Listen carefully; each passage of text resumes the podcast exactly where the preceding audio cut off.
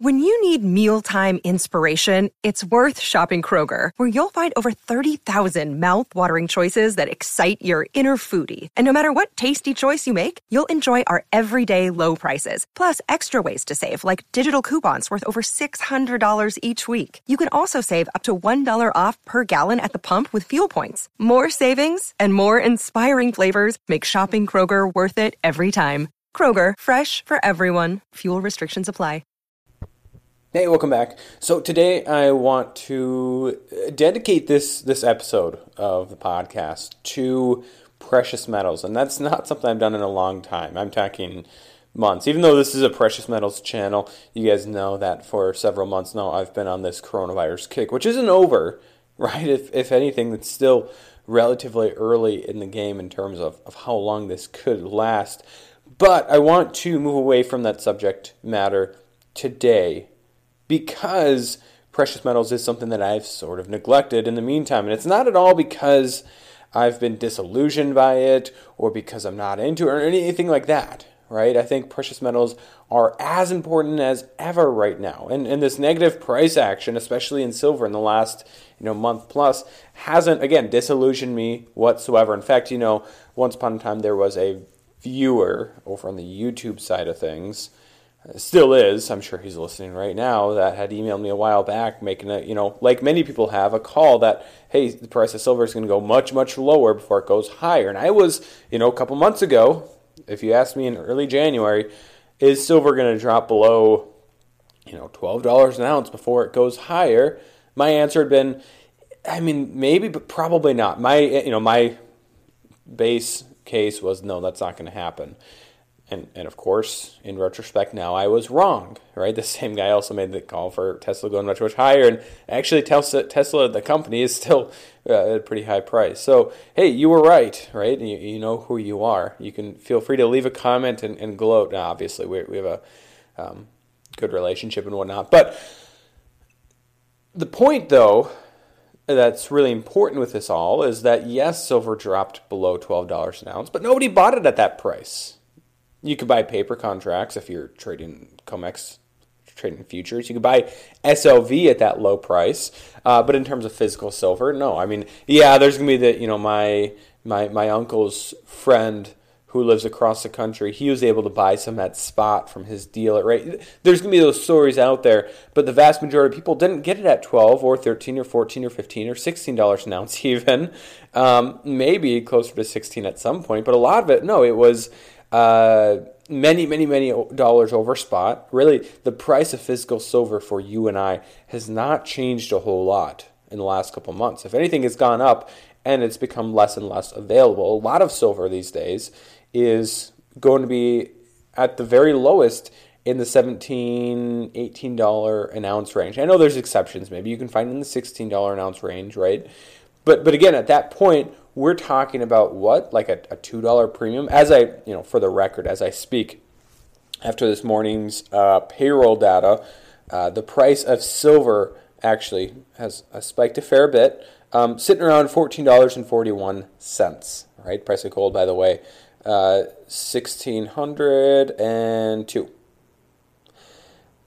and 55 cents. So, but but okay, so you can buy it at two dollars over spot for generic, and and I, by the way, I don't think very many, if anybody, if any people can buy it at that price. A lot of it's going to be three dollars over spot, four dollars over spot, and if you're talking about anything non-generic, you're looking at a much much higher price. In fact, uh, just as a bit of an aside for those of you that are still looking to, to buy and, and, and are just waiting, uh, Steve St. Angelo, SRSroccoReport.com, uh, posted an article yesterday, April Fool's Day, uh, talking about, and this I don't think was an April Fool's Day joke, talking about uh, U.S. Eagle sales, which by the way are over five million in March, and and that was with constrained supply. We'll get more to that, obviously, what the title's referring to here in a second. Um, and, and he was talking about how uh, Cloud Hard Assets, reputable company, is still selling silver.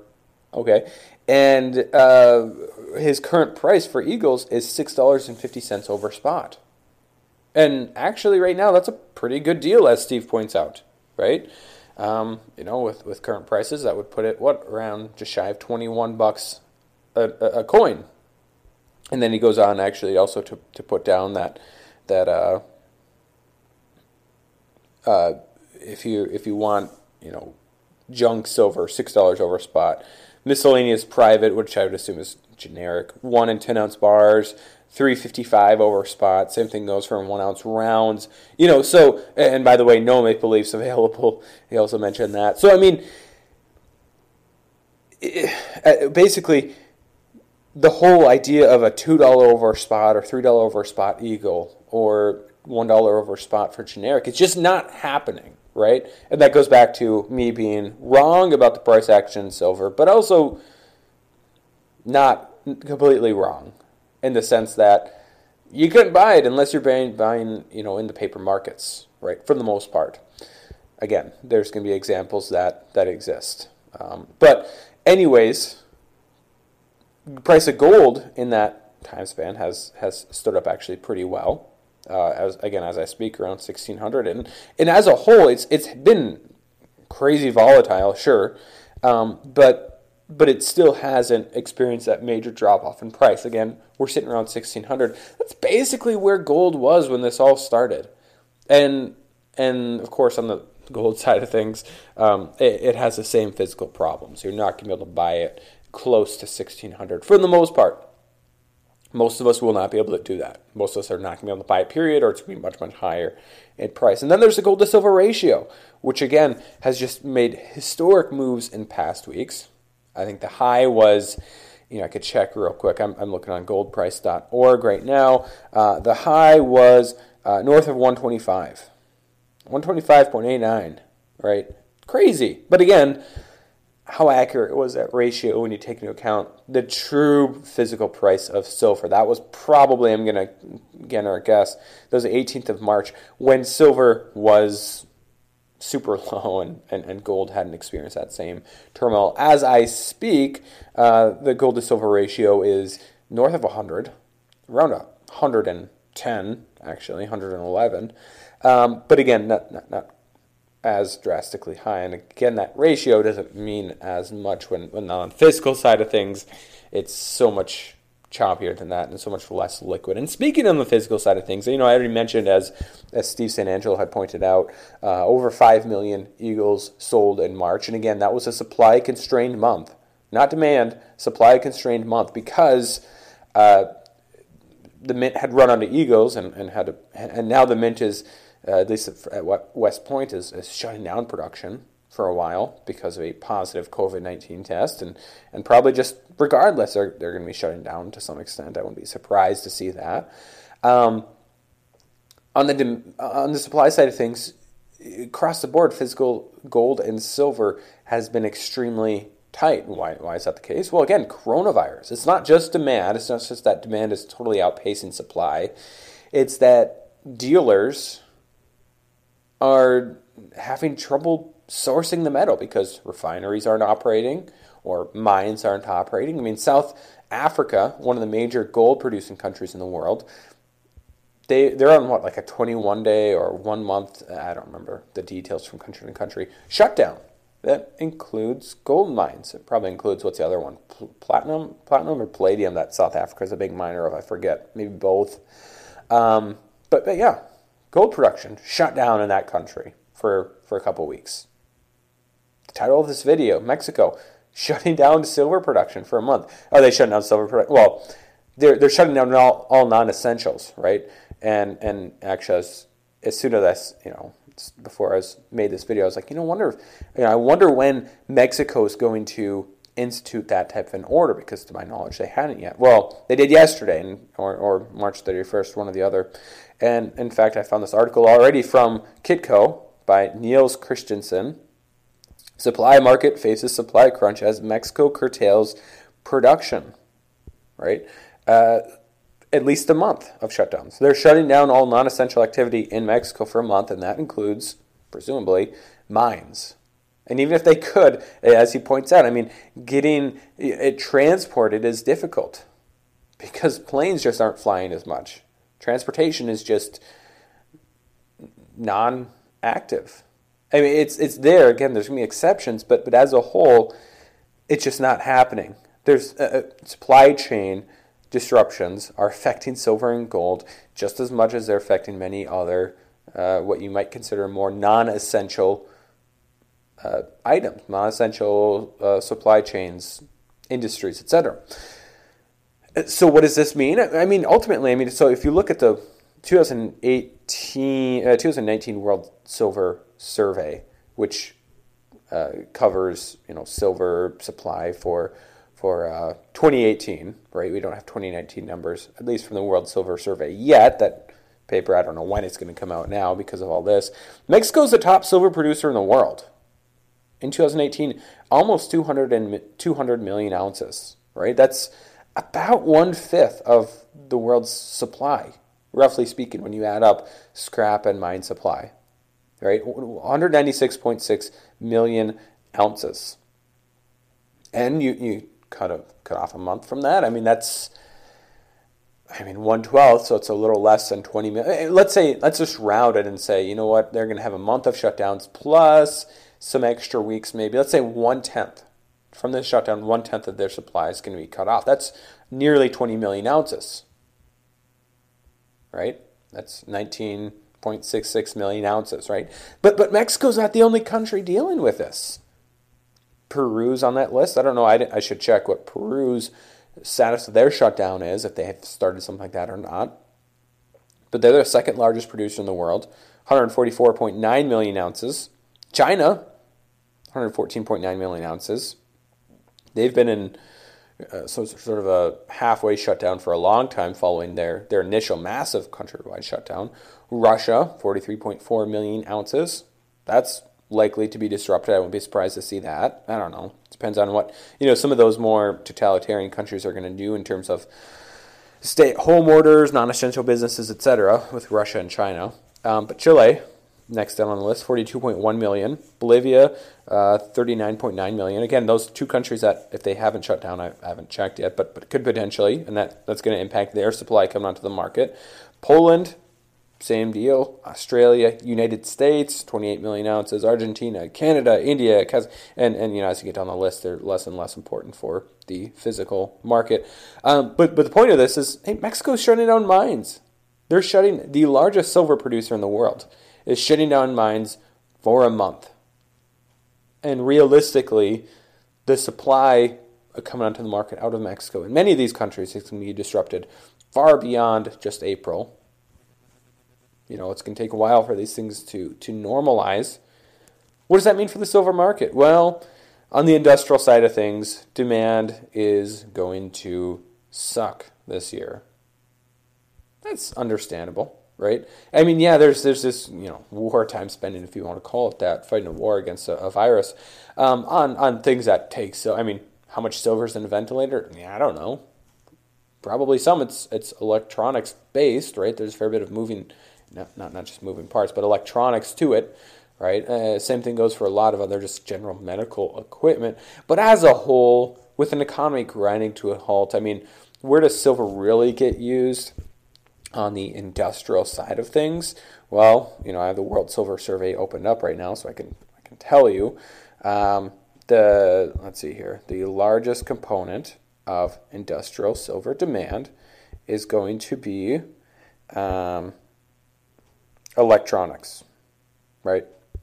So uh, electrical and electronics. So what does that mean? Well, that's going to be anything that has electronics in it, right? TVs, laptops, phones, cars, um, you know, buildings, uh, all those things are going to require silver. And of course, all of those industries are pretty much ground to a halt. Not, not entirely, but but people just aren't buying as many new phones. Maybe you know, with this stimulus check, people are going to use it to I don't know, buy a new iPhone or something. But as a whole, I mean, silver industrial silver demand is going to be down. But hey, guess what? So is silver supply right? The same is going to be true in the gold market, though industrial demand for gold is, is far less important. Um, but on the physical side for, for silver, in terms of demand, uh, investment demand, coins and bars, That's going to be much, much higher. Now, I get it. There's going to be people that are going to make the counter argument that, hey, guess what? You know, there's a lot of people out of jobs, out of work. They're either going to sell their investment if they have one now in silver, or they're just not ever going to become a buyer. I get that argument. But you have to understand that what's going on right now on the financial side of things is unprecedented. It is the craziest month on the monetary side of things that I and, and I would say anybody has ever witnessed what the Fed is doing right now, as well as the federal government. And of course, this is not limited to the United States, this is not exclusive to us. The ECB, the Bank of Japan, People's Bank of China, and many other central banks are all moving in the same direction. Um, this is unprecedented. This is a step towards a, a, a massive race to the bottom in terms of, of currency devaluation. And and right now, what people are focusing on. I mean, by the way, for my podcast listeners, for those of you that are listening to podcasts and don't really frequent my YouTube channel, do me a favor. and, and head over to my YouTube channel and just watch the video I posted on Monday. I haven't made a podcast since what Friday. It's been a while, but but check out the one I made on Monday. It's it's a comedy. It's it, it's short, a couple minutes long. Well worth your time, I think. If, if you if, if you want to look on the funny side of, of everything that's been happening. But but check that out, and and it really goes to demonstrate just the unprecedented nature of what the Fed and what the federal government is doing right now here in the United States, which is basically true for every country around the world. Not not every, but again, there's going to be exceptions. But every major central bank, every major country is moving in the same direction. How big was the bailout plan that the federal government undertook uh, signed what last week? Two plus trillion dollars, right? Plus, you know, I've you know some people are kind of estimating it closer to six trillion. Trump recently proposed a two trillion dollar infrastructure plan, to get the economy back uh, going going again after all this you know, slowdown. Um, you know, you couple that with, with decreased revenues for the federal government because of, of lowered capital gains, because of the market moves, because fewer people working in this paying fewer taxes. And we're looking at a deficit for 2020 for the U.S. government. Now, technically, the fiscal year starts September, but let's say the calendar year, we're looking at a deficit of, gosh, six trillion, five trillion. I, I'm going to guess that it's going to be somewhere between that number, and it could go much higher depending on what happens in terms of spending between now and, and the end of the calendar year. But then you couple that with the Federal Reserve, which has not only been flooding the you know the short-term funding markets, money market funds, repo markets, um, swap lines, you know every possible thing to try and keep this afloat. Yesterday, yesterday I think they uh, changed the rules for banks in terms of, of their requirement to hold uh, you know certain you know liquid safe assets, including treasuries change that rule to make it easier for banks to, to lend to people, right? Trying to keep the economy going. Um, but in addition to that all, they've also, um, they did, I think in two weeks, $1.3 trillion worth of, of balance sheet expansion, money printing. And that's just the beginning. I mean, you have to understand here that this is not going to be a V shaped recovery. This was a recession that was long overdue. This may be a recession in terms of like jobs numbers, in terms of, of economic output, in terms of, of standard of living, in terms of what people would consider normal, which I think we maybe some people would argue we only got close to that in the last few years following the Great Recession. This might be something that takes a decade, two decades, three. It might not. We might not get back to anything resembling normal for the vast majority of Americans and people around the world until the whole system comes down. And we could be a little ways away from that. We could be very close as well. regardless, none of those things are a case against precious metals right now. Right? The case for precious metals is as strong as ever. These past few weeks, I've personally seen what I expected to happen in the next recession, the next major downturn, next potential financial crisis. All these things that are happening now, I, I kind of expected to happen. Huge stimulus plan from the government, check. Huge amount of monetary easing from the Federal Reserve, Check. An alphabet list of various um, supports for the markets that the Fed is doing or the federal government is doing? Check. Massive amounts of debt accumulation? Check. Higher unemployment? Check. All those things are happening, except I expected those things to happen over six, nine months, 12 months, 18 months, you know, drawn out, not compressed into like an, a single month. And that's kind of a product of the COVID 19. But the recession itself, or, or the fact that we are long overdue for a recession, the fact that it's going to be such a deep recession, such a damaging recession for our financial system, for, for I think the consumer, small and large businesses, for the corporate debt sector, all those things, it, that's more so a product of the fact that, hey, we were in a massive bubble prior to COVID 19 arriving on the scene. And just because it's a virus and, and, and that's more of an exogenous shock to the system, and the virus is going to go away or become a much, much less significant player in the whole scheme of things in you know, two months or six months or whatever your date is, doesn't mean that we can avoid the long term downturn that was sort of inevitable following the blow up of this massive bubble. That is still kind of baked into the cake, I think. This is going to be a very long arduous recovery that again i don't think we have a hope of ever getting anywhere close to normal unless this whole system comes crashing down how do you get back to normal i mean let's put this in perspective again just looked at the federal government which prior to covid-19 had been running deficits in supposedly strong economic periods between one and one and a half trillion one trillion and one and a half trillion dollars a year right? Which was pretty darn high, right?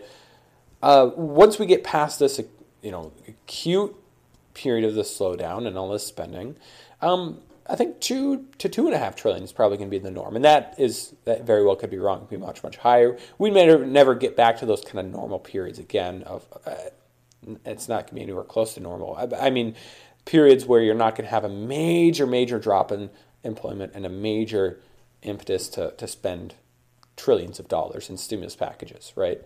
Um, but in the meantime, we're going to run up the deficit five to six trillion this year, if not higher, this calendar year. Uh, 2021 is probably going to be you know, close to that, with with probably continued slowdown and more spending, um, and and then you know following years, even if we get closer to normal. I mean, how can you return to a normalcy with the federal government running a normal deficit between two and two and a half trillion a year? You can't that has to be monetized. Be monetized by the Fed. And hey, guess what that means ultimately? It means inflation. Right? That's not normal. That's not going to be normal. And and you, so you're going to have this this problem of higher and higher debt load and or higher and higher inflation. And then the same is going to be true at the corporate sector, at the consumer sector. I mean, ultimately what what's I think is going to happen is is this. It's the federal government is is obviously a huge holder of debt right now. Uh, not a holder of debt, but but a huge debtor. You know, other people hold their debt, right? What's ultimately going to happen is yes, we have a ton of debt at the corporate sector and the, the consumer level. Some amount of that consumer and that corporate debt, and I know I'm going off the tracks as far as staying on topic for precious metals, but this is important. I'm, I'm talking about why silver and gold are still such good buys and why it's so bullish, so incredibly bullish for them, even if for the time being, there's talks of disinflation or deflation, or whatever, because of this COVID 19. Um, ultimately, what I foresee happening is not all, but a lot of that debt, maybe not even half of it, but a good chunk of that debt at the corporate level and at the consumer level here in the United States and, and probably around the world is going to be shifted more so to the federal side of things or to the Federal Reserve side of things. What I mean by that is, you know, student loan forgiveness, for example. Uh, uh, uh, that's a consumer debt, a debt that is owed to the federal government for the most part, as well as, you know, as well as private companies. Um, you know, currently, I, the last check I think is 1.7 trillion. You know, approaching 2 trillion. So let's say 2 trillion when this ultimately comes about. You know, I if consumer debt is ultimately forgiven, and, and I don't think that has to happen with a Bernie or a Biden presidency. I think Trump has proven that he's more than willing to, what what uh, I forget his name from Rabobank. He he he coined the term MMTrump, right? Uh, that Trump is more than willing to do things that are very MMT like um, for for you know populist reasons. Loan forgiveness, I think, is one of those things, right? Um, how many college or former college students would, would he get the vote of for, for that reason, especially you know if it if it's going to help the economy from his point of view. That's two trillion dollars that's going to be shifted from the balance sheet of the consumer to the federal government. I mean, more accurately, I don't know how the federal government. I, I suppose they probably could treat it as an asset right now. Two trillion, not two trillion yet, but close to that they're owed in debt and and they no longer will be owed anymore, and the consumer no longer owes that. Right, a shifting from debt from corporate to the federal government or the Federal Reserve. Federal Reserve oftentimes is buying debt, and and right now, I mean, it's it's mostly mortgage-backed securities, which is sort of a private debt, as well as um, bonds, treasury bonds, obviously a, a, a public, a, uh, the government debt, but they're also moving to the corporate bond market, right? And I think that's going to continue to expand. And again, shifting that debt from um, from the consumer to to consumer and the corporations to the Federal Reserve. Now, in that case, it's again they're not forgiving that debt yet, right? But but they are buying it from whoever's holding that debt, whoever's owed that money by those corporations.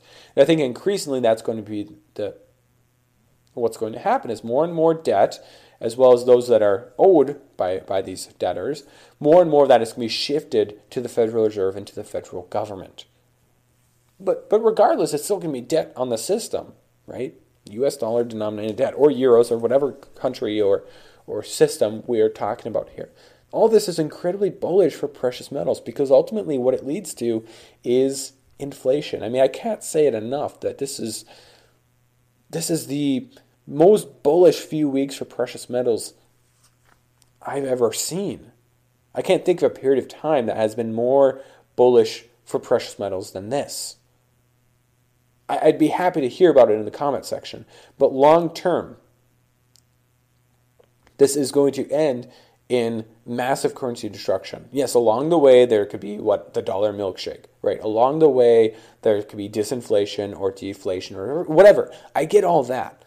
But long term, the federal government, the Federal Reserve, the ECB, uh, European governments, Japan and the Bank of Japan, China and the Bank, People's Bank of China, and many other countries and central banks are all embarking. Well, they embarked on this path many, many years ago, decade plus ago. But they're continuing. They're they're taking a, a, a step forward closer to this to this cliff of of we can call it the monetary abyss, right? They're taking a step closer, closer to that edge. Now, how close are they to that edge? Um, well, many steps closer than they were a couple weeks ago. I can say that much. I don't know where this edge is, um, but but they're getting closer and closer to it, and and I think we all have to to financially, uh, yes, mentally prepare for that. I think mental preparation is extremely important, but also financially prepare. With, I think precious metals are probably a part of that. Now, obviously, none of this is investment advice or anything like that. But this monetary abyss means paper assets are going to go to zero. There's no way around it. And paper assets are not just dollars. Paper assets are bonds that are denominated in those dollars as well and that are not collateralized. Are US Treasury bonds collateralized? No, of course not. Right? And so, you know, we have this weird situation here where right now the US 10 year bond is yielding, last I checked, in the ballpark of 0.6% not factoring in any of these things of either inflation or default risk. I would argue that at some point those two things become the same thing. Why? Well, I mean, that's now technically speaking, they're not, right? But of course, it goes back to what Alan Greenspan always said, or had said in the past, uh, that the U.S. government can guarantee any dollar payment for any amount of time, but what they can't guarantee is the purchasing power of that dollar, right? So the US government may never formally, I don't think they will, formally default on their debt. But is it, I mean, technically speaking, they're still kind of defaulting if the value of that debt and the dollar that they're paying in goes to zero, right? That's still a default, right? Am I calling for hyperinflation? Um, maybe. I don't know. I, I don't know anymore, right? I kind of went through this period where early on I'm like, yeah, this is to be hyperinflation. I'm talking, you know, a couple years ago. And then over time I'm like, well, high inflation. But now I'm kind of like, could be both. Could be either. But either way, it's to be extremely damaging to the economy, to the consumer, and, and a huge boon for precious metals. So I hope you enjoyed today's precious metals focused topic. Tomorrow, I'm sure maybe I'll come back to it a bit, but certainly talking more about the economy as well as this COVID 19 mess that we're in. But if you can get your hands on silver and gold, you know, good on you. It's out there. I think most of the major dealers have it. It's just, you know, are you willing to pay that premium? We'll see what things are like in a month, two months from now in terms of supply, um, in terms of price. But but I think you know silver and gold are both really really well positioned for for a massive move to the upside in the coming months um, as people realize that hey, uh, two trillion dollar plus stimulus package, um, you know hundreds of billions trillions of dollars of QE and money printing and a massive economic shock, guess what? Those things are pretty uh, pretty bullish for you know the the hedge of all hedges being silver and gold. So as always, thank you from the bottom of my heart for tuning in to today's podcast and God bless.